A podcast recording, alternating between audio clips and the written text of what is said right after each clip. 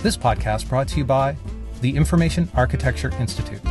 Through education, advocacy, services, and social networking, the IAI has 1,400 members from 80 countries demonstrating the value of information architecture to the world at large. By the IDEA Conference. IDEA brings together the world's foremost thinkers and practitioners, sharing the big ideas that inspire, along with practical solutions for the ways people's lives and systems are converging to affect society. And by Boxes and Arrows. Visit boxesandarrows.com slash about slash participate to be a part of your peer written journal. And special thanks to Axure, Morae, and iRise for their sponsorship of Boxes and Arrows, as well as the many other sponsors of the IDEA Conference. With all of the quote unquote new media journalism, the emerging trends of crowdsourcing, blogging, YouTube, Twitter, and the general explosion of information available to people make virtually anyone a potential journalist. What are the implications for information and for the dependability of that information?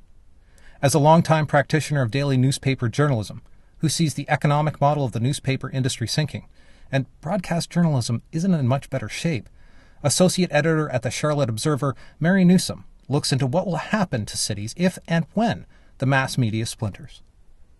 I hope everyone enjoys the podcast. Cheers. Um, I have to say, the dongle problem um, sounds like something that I, I, keep getting spam about. Um, I, I, come to you as a, as a refugee from the world of print. Um, how, how, many of you here read a newspaper today on paper? Yay! how many people read a paper online? A little bit more, maybe one third to two thirds. Well, thank you very much. Um, I am basically an ink stained wretch. I did not know there was such a thing as information architecture until I was asked to speak here. Um, and now I've learned a lot, and it's really interesting, and there's a lot of fascinating convergences. However, I'm going to speak mostly about print because that's what I know about. Um, first, I will tell you a little bit about the place I come from, Charlotte, North Carolina, not South Carolina. We are not the state with the heckling congressman or the tangoing governor. That's South Carolina. Um, Charlotte is a city of about 700,000 people. And I have worked at the daily newspaper there for um, uh, several decades. We won't get we won't get technical about how many years. Um, but essentially, most of my career has been in print journalism. All of my career has been in print journalism until the last five to ten years when my work also has run online and I have a blog and now I'm trying to tweet in my spare time, which is shrinking dramatically. Um, but even today, with Twitter and Facebook and everything else that, that you all do so well, the biggest audience for my work still comes from, from ink pressed onto newsprint and then created with these big Rube Goldberg machines that roll the presses and then they fold it and they roll in conveyor belts and, and it's thrown into people's driveways by people driving an old Toyota Corolla at 4:30 in the morning. And wherever you live, your city almost certainly has a newspaper like that. Um, and you may subscribe, you may not, you may read it every day, you may never read it, um, but almost certainly that newspaper employs the largest news gathering staff in your city. And this is something that a lot of people haven't thought about. A lot of what you hear, read, see that, that you consider news had its origins in the print media. Um, so I'm going to talk today about the news industry and primarily newspapers because it's what I know best, um, and a little bit about the current thinking about its future, and then try to relate that somewhat to what I've been writing about for more than a decade, which is neighborhoods, growth, urban design. I loved hearing Jane Jacobs and Ray Oldenburg and Louis Kahn. This is all people that I have at least experienced in print. And Jane Jacobs, I don't know how many of you know this, lived in Toronto for many years after she left New York. And I'll give a plug to a friend of mine who's written a great book called Wrestling with Moses. It's about Jane Jacobs and Robert Moses. Good read. Um, today, the newspaper. Oh, and I have to apologize in advance for my PowerPoint. I'm not good with PowerPoint. This is kind of primitive. Um, but today the newspaper industry is akin to a ship that is on a long voyage and it has been taking on water and is getting lower and lower and lower in the ocean and then it sails into a hurricane. Um, so it is by no means certain that this industry is going to reach the far shore at all. And it is by no means certain that, that what it will find on the far shore will be anything that can save it. Um, but whatever, the future, what's happening now is this. The mass media are splintering. They are splintering into slivers. Um, newspaper print circulation has been declining for a couple of decades. Um, real-time TV audience is shrinking as well. And this is key, advertising is shrinking. So it's not hard to envision a future in which there is really no dominant information source in your city, um, especially if your daily newspaper goes under, um, and if your local TV stations, which um, if you have them at all, they are probably busily covering wrecks and murders. Um, a few years ago, I got kind of curious about what what all this might mean, um, not just to newspapers, but what a newspaperless future might mean for the country and for cities, because the city is made up of, of the country is made up of cities and towns. And and how does a city have a collective sense of identity if it doesn't have some entity that is perpetuating its mythology and its history and its sense of identity? So there I was at Harvard, you know, the intellectual capital of the universe, if you if you believe them. Um, it, it is a great place, I, I have to say. Um, but so I started asking around and researching, and I could I could find no one who was addressing this subject. It's possible someone is. It's possible they were doing it at Harvard. It's a big place, but I, I think I'm fairly confident when I say that nobody knows the answers to these questions, and nobody even knows what the news business is going to be like in 10 years. And if you run into someone who very very confident confidently tells you that he or she knows. Um, well, generally, in my experience, those people are trying to sell a book. Not that there's anything wrong with that. Um, but to understand, to understand what's happening to the newspaper industry, it helps to understand the, the business model. And essentially, to understand the future of anything that, that supports major, meaningful journalism, it's advertising. It's all about advertising. That's what pays the bills. Um, circulation in, in America, in the U.S., circulation and subscription revenue for newspapers is about 20%, and advertising is about 80%. And of that 80%, um, anywhere from 35 to 50% of that revenue came from classified ads. Notice I used the past tense, came from classified ads. Um, but knowing that, that's why newspapers launched their online sites and gave away their content for free because everybody assumed that on, that eventually online advertising would would make up the revenue and and um, and essentially, I mean, you cannot even buy newsprint. You cannot buy this paper for what it costs you. I mean, it costs more to buy the paper than it does to buy a newspaper out of a rack in most cities in America. Um, but what has happened is that the online ad revenue is not it is not growing large enough and fast enough to support news gathering operations. Um, so what is happening? You, you, got a lot of so you got a lot of social trends are converging, financial trends, um, cultural trends, and not a lot of them are good for um, for major news media. I'm going to talk a very very little bit about broadcast because I'm essentially not all that knowledgeable about the broadcast industry. I, I do know that excuse me, that their ad revenue is declining as well because how many, I mean, how many people watch real-time TV anymore? You DVR it and then you zip past the ads. Um, you know, some people are doing, you know, Hulu, I guess you got to watch some ads on that, but it's not, it's like newspapers. It's not the same revenue that you get from a big old commercial on 60 Minutes. But the newspaper economics are, are essentially dire. Um, I noticed that, um, well, I'll get to this. But and, and this has been going on for the last 20 years. You've got department stores consolidated. I mean, you, you know, you've got Macy's. Is, you know, Thalhimer's was Hecht's, and now it's Macy's. Everything. You know, there's a smaller and smaller number of stores, and places like Walmart, they, you know, they know that you know that they're going to have low prices, so they don't need to buy an ad every day telling you that they have low prices. Um, meanwhile, you've got the class, the whole world of classified ads. Um, and, and, I was really interested in what Luke said. He talked about, uh, he, he actually quoted somebody at the very beginning of his presentation saying that the interaction is among users, not between the um, the user and the interface. This was the problem that, that, the, that the, the people who ran the newspaper industry didn't understand that, that a classified ad was essentially an interaction, a one-time interaction between two people, one who was trying to buy and one who was trying to sell. They thought they were selling space because you know, that's what they did.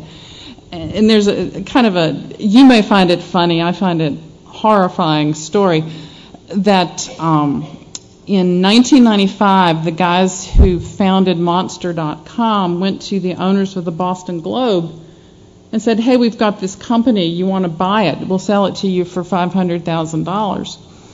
And the Boston Globe owners said, no, we don't need that. Wow. Yeah. Um, a lot of other ad trends have, have happened. You know, grocery stores, you, don't, you no longer see those big food ads on Wednesdays and Thursdays because they've kind of gone to um, in-store coupons. And a lot of what, what you in this room do for your livelihood is working with companies that interact directly with customers one way, excuse me, one way or, the, or another. They don't need a newspaper ad to tell their customers where they are, who they are, what they're selling. Um, meantime, at the same time, there's been a steady decline in print circulation. Um, this, this graph, which you've now had plenty of time to read, because I've only got about five slides. Um, this comes from the Pew Research Center for People and the Press, and they ask people every couple of years, where are you getting your news from? And um, notice the declines in people who regularly watch TV. These are percentages. Um, people who watch regularly watch TV news, local TV news. The, the huge one is people who regularly watch um, network TV news, nightly news. Um, people who read a newspaper yesterday, and then the online numbers. Um, and that's just went online three or more times a week. And I, I don't know whether that was to seek news or to seek anything. I'm kind of amazed it's as low as it is. Um, so, so in the midst of this um, this atmosphere, you had the recession hit a year ago, and people just stopped buying. I mean, in, in my city, unemployment is now 11%, and nobody has bought anything for a year except a few cash for clunkers. Um, in fact, there were a lot of cash for clunkers. Um, but basically, when people don't buy, then advertisers have no money to buy ads, and ad revenue tanks. And it's kind of like a cancer patient who's on the way to chemo treatment and gets run over by a Hummer. You know, you've got you've got long-term mortality issues, but you've also got you know some short-term trauma that you have to deal with. Um, which is why newspapers are laying people off in droves. My papers had three different rounds of layoffs. It's why the actual paper itself is getting smaller and narrower, and it's about as thick as a piece of tissue paper now.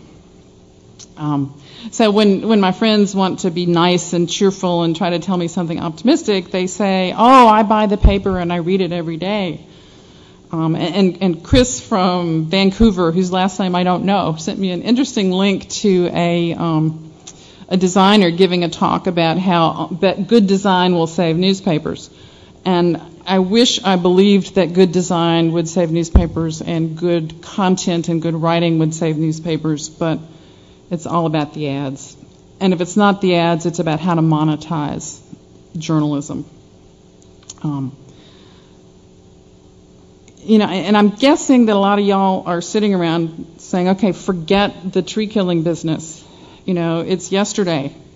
It is not the future. Just, and you can indeed eliminate huge business costs. You don't need those big presses. You don't need those people driving around in their Corollas at 4:30 in the morning. Um, and the answer is because newspaper revenue, um, you just you got to have the print. Online advertising for the U.S. news industry was less than 10% of revenues last year. This is a, um, a reasonably um, stark graphic done by a guy named Ryan Chittum for the Columbia Journalism Review. And he, he kind of ran the numbers, and he basically he measured the print ad revenue per subscriber, and then the online ad revenue per unique visitor. And the, I think this shows it all. You, the blue is the print subscribers and circulation. That's the revenue per um, is that per reader? That's per subscriber and per reader. And and look at the look at the difference. Um, now you're starting to hear a lot of talk about things like micropayments and getting a lump sum payment from Google and other aggregators for all of the newspaper content that they've been getting for free. And in fact, last week, Google and some other um, online providers submitted some plans for how they might set up a micropayment system. And to, to you all, that may not be good news. But to me, trust me on this, I think it's a great idea. Um, some of you may be thinking, well, what's the deal with newspapers anyway? Even if they vanish, we're still going to have news. We've got the radio, we've got TV, we've got the internet, we've got Facebook. You know, we will get news somehow. Um, let me describe to you something that every, virtually every newspaper reporter experiences. I know I did many times. Um, you go, you cover an event, you go home, you write the story, you go to bed, you wake up the next day, you turn on the radio, and the announcer is reading your story word for word. I mean, they don't even change the adjectives. And they're giving you no credit, and they're giving your newspaper no credit. And this is routine. Um, my point is that, um, well, say my newspaper, back before we had our dramatic shrinkages of the last couple of years, employed about 115 reporters.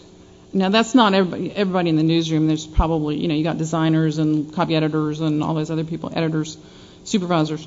115 reporters.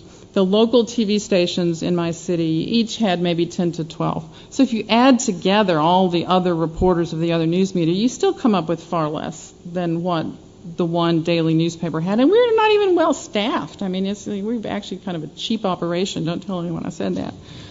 Um, you know, and, and, newspapers do the bulk of investigative and watchdog reporting. Um, you know, I'm sorry, but you know, T- TV does some good investigations. I don't want to diss them, um, but they don't do as much. They simply can't. Um, you're laughing. Maybe I didn't want to diss them. I'm a little jingoistic about newspapers. Um, the Associated Press, I mean, they, they're a co-op. They get a good portion of their content from newspapers. Um, you know, we owe them our news, and they distribute it, and every newspaper in America practically belongs to the AP. Um, network TV news piggybacks heavily on newspapers and the print media. That they use newspapers as tip sheets.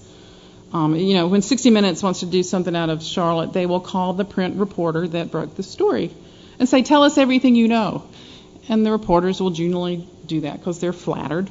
Um, meanwhile, readers' attention is splintering. I said this to a friend of mine, and she said, "What do you mean by that?" So I did a little schematic. Whoops, sorry. Dan, I skipped Dan Rather. We'll get away. Forget Dan Rather. Um, if you want to read them, come back. Come back by. Um, so I did. What I learned is you can actually draw on Facebook. Um, I probably learned more from this this slide than than you all will. Um, but this is the old days. In the old days, you know, I'm a newspaper person, so I put daily newspapers as the big bubble, and some people would say, no, no, no, TV news is the big bubble. But regardless, you had a couple of big bubbles, and then you had some other ways that we got our information back in the days of yore. Here's how we get our information now. And I just pretty much, you know, made this up. That's why it says not drawn to scale. This is not based on this is not based on science. This is based on how it, how it works in the real world. You know, there's still the guy in the grocery store line who, um, you know, people. It amazes me what people believe. you know. So we're living we're, we're living in our little splinter worlds. And we're getting a lot of information from places like Facebook and Twitter, social media. And we all know that that is somehow going to change the way news is, is delivered. But nobody really knows how. But what we do know is that people more and more are starting to assume that their little world is the only world there is. Uh, my newspaper has a social media columnist named Jeff Elder, uh, and he um, he was writing about the healthcare debate and and what folks in Charlotte were saying on Facebook. Excuse me a minute. Oh well. Um, and basically, what he found is everybody assumed that, that the people they were listening to on Facebook is that was what everybody believed. You know, the people who were against it said, "Oh, everybody on Facebook is against it." People who were for it said, "Oh, everybody on Facebook is for it." Um, there's actually a guy who's written a book.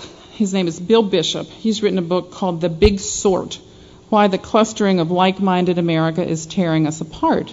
And he went through census tracts and other data, and he documented that people are choosing to live with people who they feel some affinity with, whether it's ethnicity or political beliefs or um, or income. Um, they're living with them. They're going to churches with them. They're that's who their clubs. You know, they they form clubs, and it's all about their personal affinities. And I think there's some real parallels with with the online social media, but I'm not enough of a scholar to know what they are. Uh, but I do know that that as um, Nick Kristof wrote a great column in the New York Times back in March, which was called "The Daily Me," um, and it was about how people will even discount facts if the facts don't dovetail with their preconceived opinions. They will say, "Well, those facts don't matter." Um, here's here's why all of this matters. There is now research that shows that when a group of people is when a group is made up of like-minded people, their opinions move to the extremes. When a group of people when a group is made up of people who disagree, they are more likely to come to the center. And I think this is really important at trying to fathom why our public discourse is getting meaner and meaner and more hostile. I mean, I have a blog, and some of the comments on my blog make me really want this internet happy box that, that the pig has come up with. I mean, if you think that Joe Wilson, the guy who heckled the president, I mean, he was a model of civility and decorum compared to what you get in online comments on my newspaper's website. So, so we're all gravitating toward our own little splinter worlds of people who think like us. And I think this has real implications for any community's ability to tackle difficult problems, a problem that people are going to disagree about. You know, and the example I, I throw out to you is healthcare reform. You know, and why did everyone believe that these death panels were real? I mean, they clearly they were they were there was no factual basis for them, and I think the reason is that there were so many people who are who have sort of been trained to believe that the big media are lying to them, that they thought only Rush Limbaugh and Sarah Palin were telling the truth, and that people who were presenting the facts were not telling the truth. I find this frightening.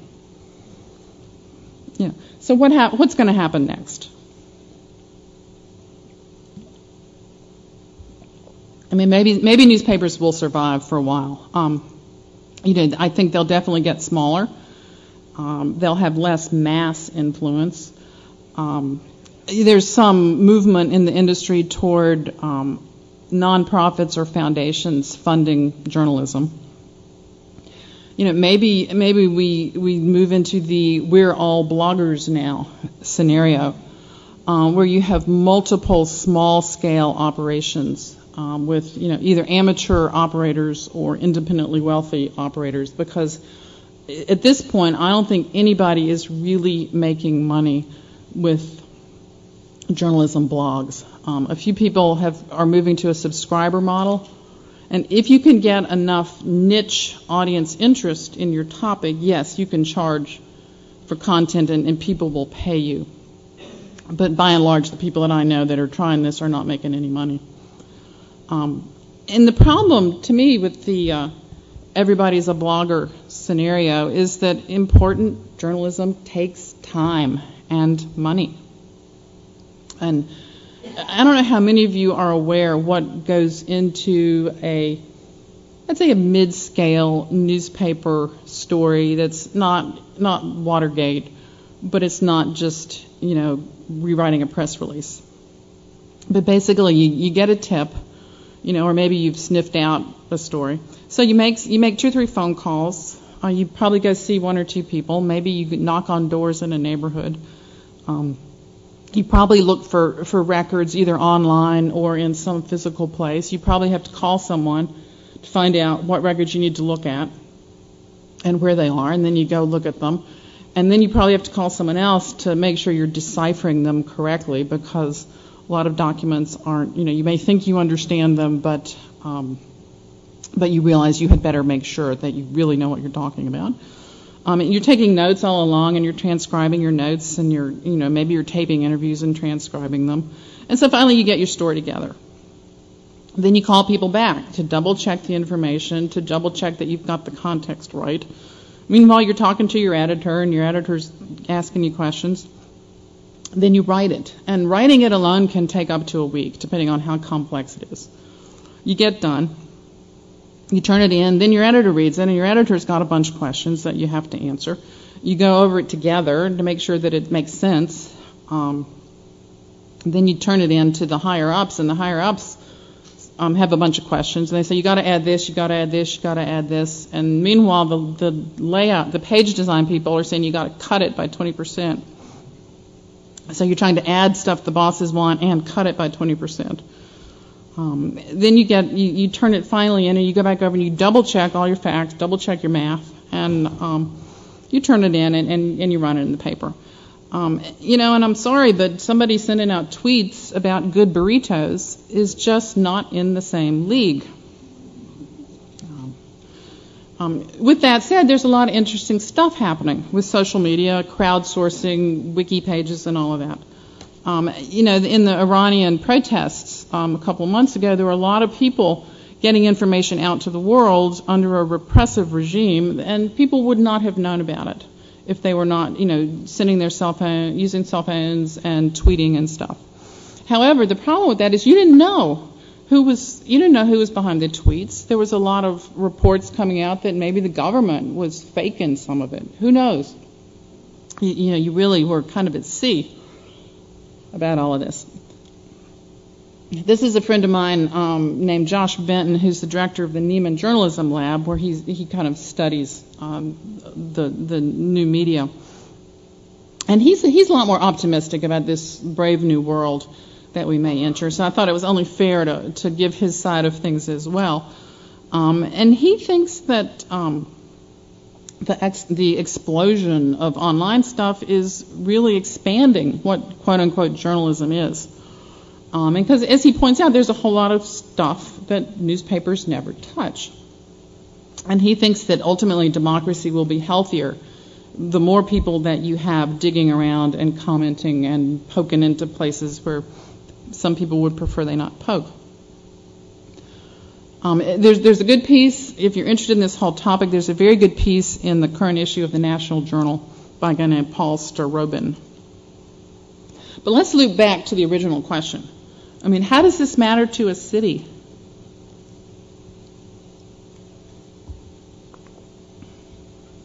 Um, he, he, there's a couple of good reasons that, that we should all give a hoot about cities, even if you like to live in the country. One of them is that 50 per, more than half of the of the world's population now lives in urban areas.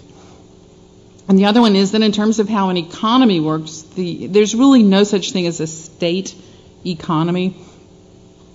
Um, our country is made up of a collection of city and regional economies. So even if you want to live in the country, your economic well-being depends upon the cities being healthy. Um, one of the things that I've been interested in is how does a city get its own identity? You know, like if you live in Brookline, Massachusetts, why do you say you live in Boston? If you live in Matthews, North Carolina, why do you say that you live in Charlotte? And and does it matter? Um, I mean, Atlanta, for example, calls itself the city too busy to hate. Well, maybe it is, or maybe it isn't. Clearly, there's no one here from Atlanta, they wouldn't be laughing uproariously. Um, my point is maybe it is or maybe it isn't, but that's kind of how the sort of civic infrastructure has positioned itself over the years. And a lot of people buy into that myth. and behave accordingly. That doesn't apply to Cobb County. Doesn't apply to Cobb County, though, or, or Alpharetta, maybe. Home, home of Lester Maddox, but he's he's dead now, so maybe maybe they're not too busy to hate or whatever. Um, but I mean, I think it matters. I think cultural identity matters, and cities have cultural cultures, and cities have identities. And I think people need something that, around which they can come together, um, and they may need it more than ever if everybody is going to be living in gated subdivisions with people who are in the same political party and all going to the same churches. When I think about city identities, this is okay. Stay with me here. Is there anybody here from Chicago? Does anybody recognize this guy? See, and you're laughing. You have a happy look on your face. Um, this is a guy named Frazier Thomas, and the goose is Garfield Goose. And I, I was a kid in Chicago many years ago. And um, 40 years ago, every city that had a TV station had its own local kitty cartoon show host. I thought Frazier Thomas was one of the best, I must say. Um, and I put this up because this is one of those kind of only in Chicago things. You know, you meet people from Chicago and they're, you know, over a certain age. You say, hey, did you watch Frazier Thomas? And they all did. And you ask them, did you, did you watch the time that Bozo said the F word to the kid? You know, and everybody knows what you mean. Um, you know, Frazier Thomas and Garfield Goose is kind of like cheesesteaks is to Philly or you know, Cincinnati chili. It's, um, or it's like the Red Sox in Boston. I mean, there's just things, woo, yay. Uh, there's just things that, that people come together around. You know, sports plays this role. Um, foods play this role. There's something in Charlotte called liver mush. Come to Charlotte and I will let you try liver mush, even if you don't want to. Um, and, and I think that local history and having a, an understanding, understanding of your local culture can help play this role as well. In the 1970s, Charlotte, and, and I did not live there then, Charlotte was racked by school integration battles. Um, a federal judge ordered the schools to desegregate, and the school board, they totally dragged their feet. So finally, he ended up ordering busing for integration. And then the school board really bogged down. You know, nothing was moving. So a woman named Maggie Ray started inviting people to her house, and she'd give them supper, she'd cook casseroles.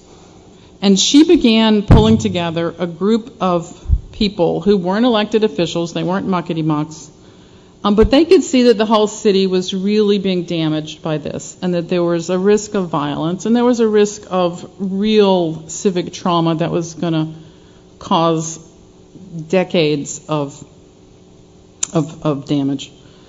Um, so eventually, they got enough people who came together and they came up with a busing plan. And no, it wasn't perfect, you know, and people complained about it, but it was politically palatable.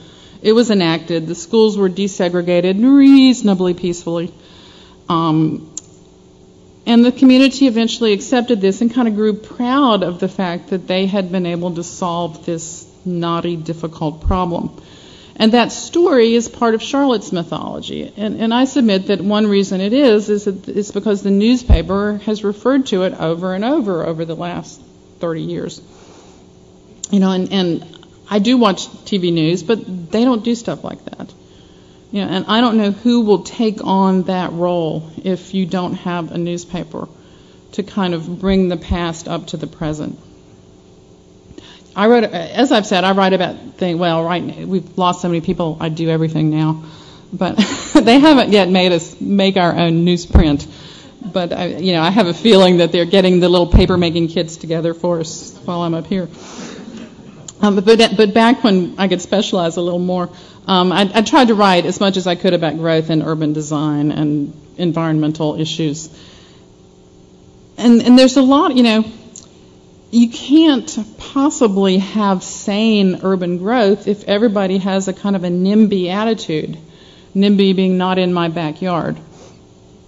You know, you have to understand that there's a bigger entity involved. There is something called the common good. You cannot deal with environmental problems and problems of poverty and transportation systems and blighted neighborhoods unless you've got a sense of a larger community that's got to work together to solve these things. So, yeah, I mean, you can tell I worry about what's going to happen, what would happen if newspapers die or weaken so badly that they can no longer perform that role. You know, and it's entirely possible I'm just depressed, and that's why I'm so pessimistic. You because yeah, I've been, you know, I've been watching good friends lose their jobs. We've all taken pay cuts. Um, you know, maybe I'm just too depressed to see that there is a golden future ahead with citizen journalists tweeting the news to one another. You know, but I don't think that would have uncovered the Watergate conspiracy, and I don't think that would have found out about the warrantless wiretapping or any one of a number of really important pieces of journalism that have taken place over the last years. Um, you know, maybe maybe information wants to be free. You know, maybe you get what you pay for. So.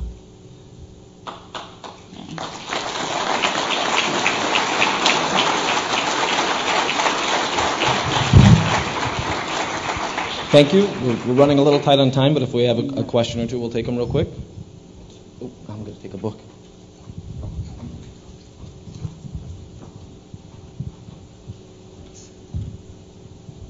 I, I found it really interesting when you when, when you were talking about the uh, local mythology and, and, and, and the story about uh, the desegregation of schools in Charlotte and all that, and I started thinking about uh, whether or not we can see the same thing happening in digital spaces, and if we can think of Twitter mythology or Facebook mythology, or maybe that's that's maybe a little bit too big, but then within a certain group on on Twitter, and I can definitely think of an example. Um, I work for Organic, which is a which is a, a, a digital advertising agency, and um, and we have a thing called Organism, which is uh, which they started building several years ago already when I wasn't at Organic myself yet, and uh, it was meant to be the Facebook for Organic, just for people who work at Organic, and uh, people have lots of stories about how generally. Um, it hasn't seen so much discussion, it hasn't seen so much use, but then there's been a couple times when someone posted a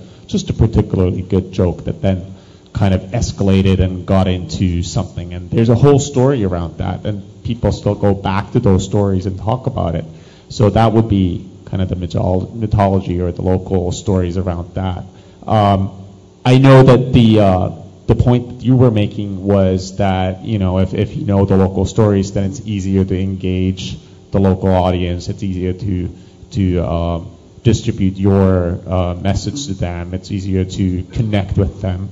Um, but uh, but I think it's just it's it's interesting to ponder about whether that's going to happen in digital in, in the same ways and and uh, and probably is already happening. Yeah, I think it, it is and it isn't. And um, I mean, I was I went to a really fun dinner a couple of months ago that my brother organized from a group of people that are fans of the of the Joel Achenbach's blog.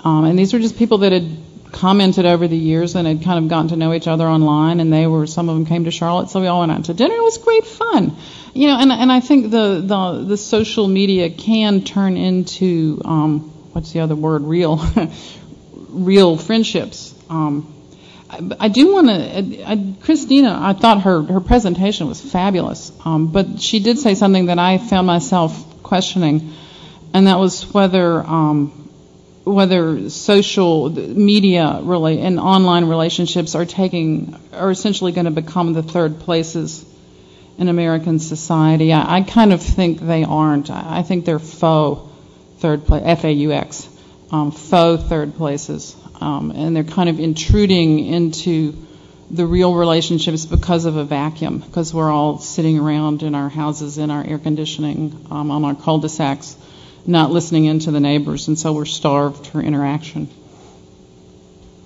All right, we are. I would love to take more questions, but we're really running tight on time, so we're going to take a break, and we'll be back at 3:30, and we will see Maya Kallman. Thank you. Thank you, Mary. Thank you for your help. To hear more presentations from the 2009 IDEA Conference, point your browser to boxesandarrows.com and click on the podcast link. There you'll find access to the iTunes feed and more information about each presentation. Our heartfelt thanks to the organizers and sponsors of the fourth annual IDEA Conference, the presenters, and of course to the global community. We look forward to feedback about future episodes that would be of greatest value to you, our listeners.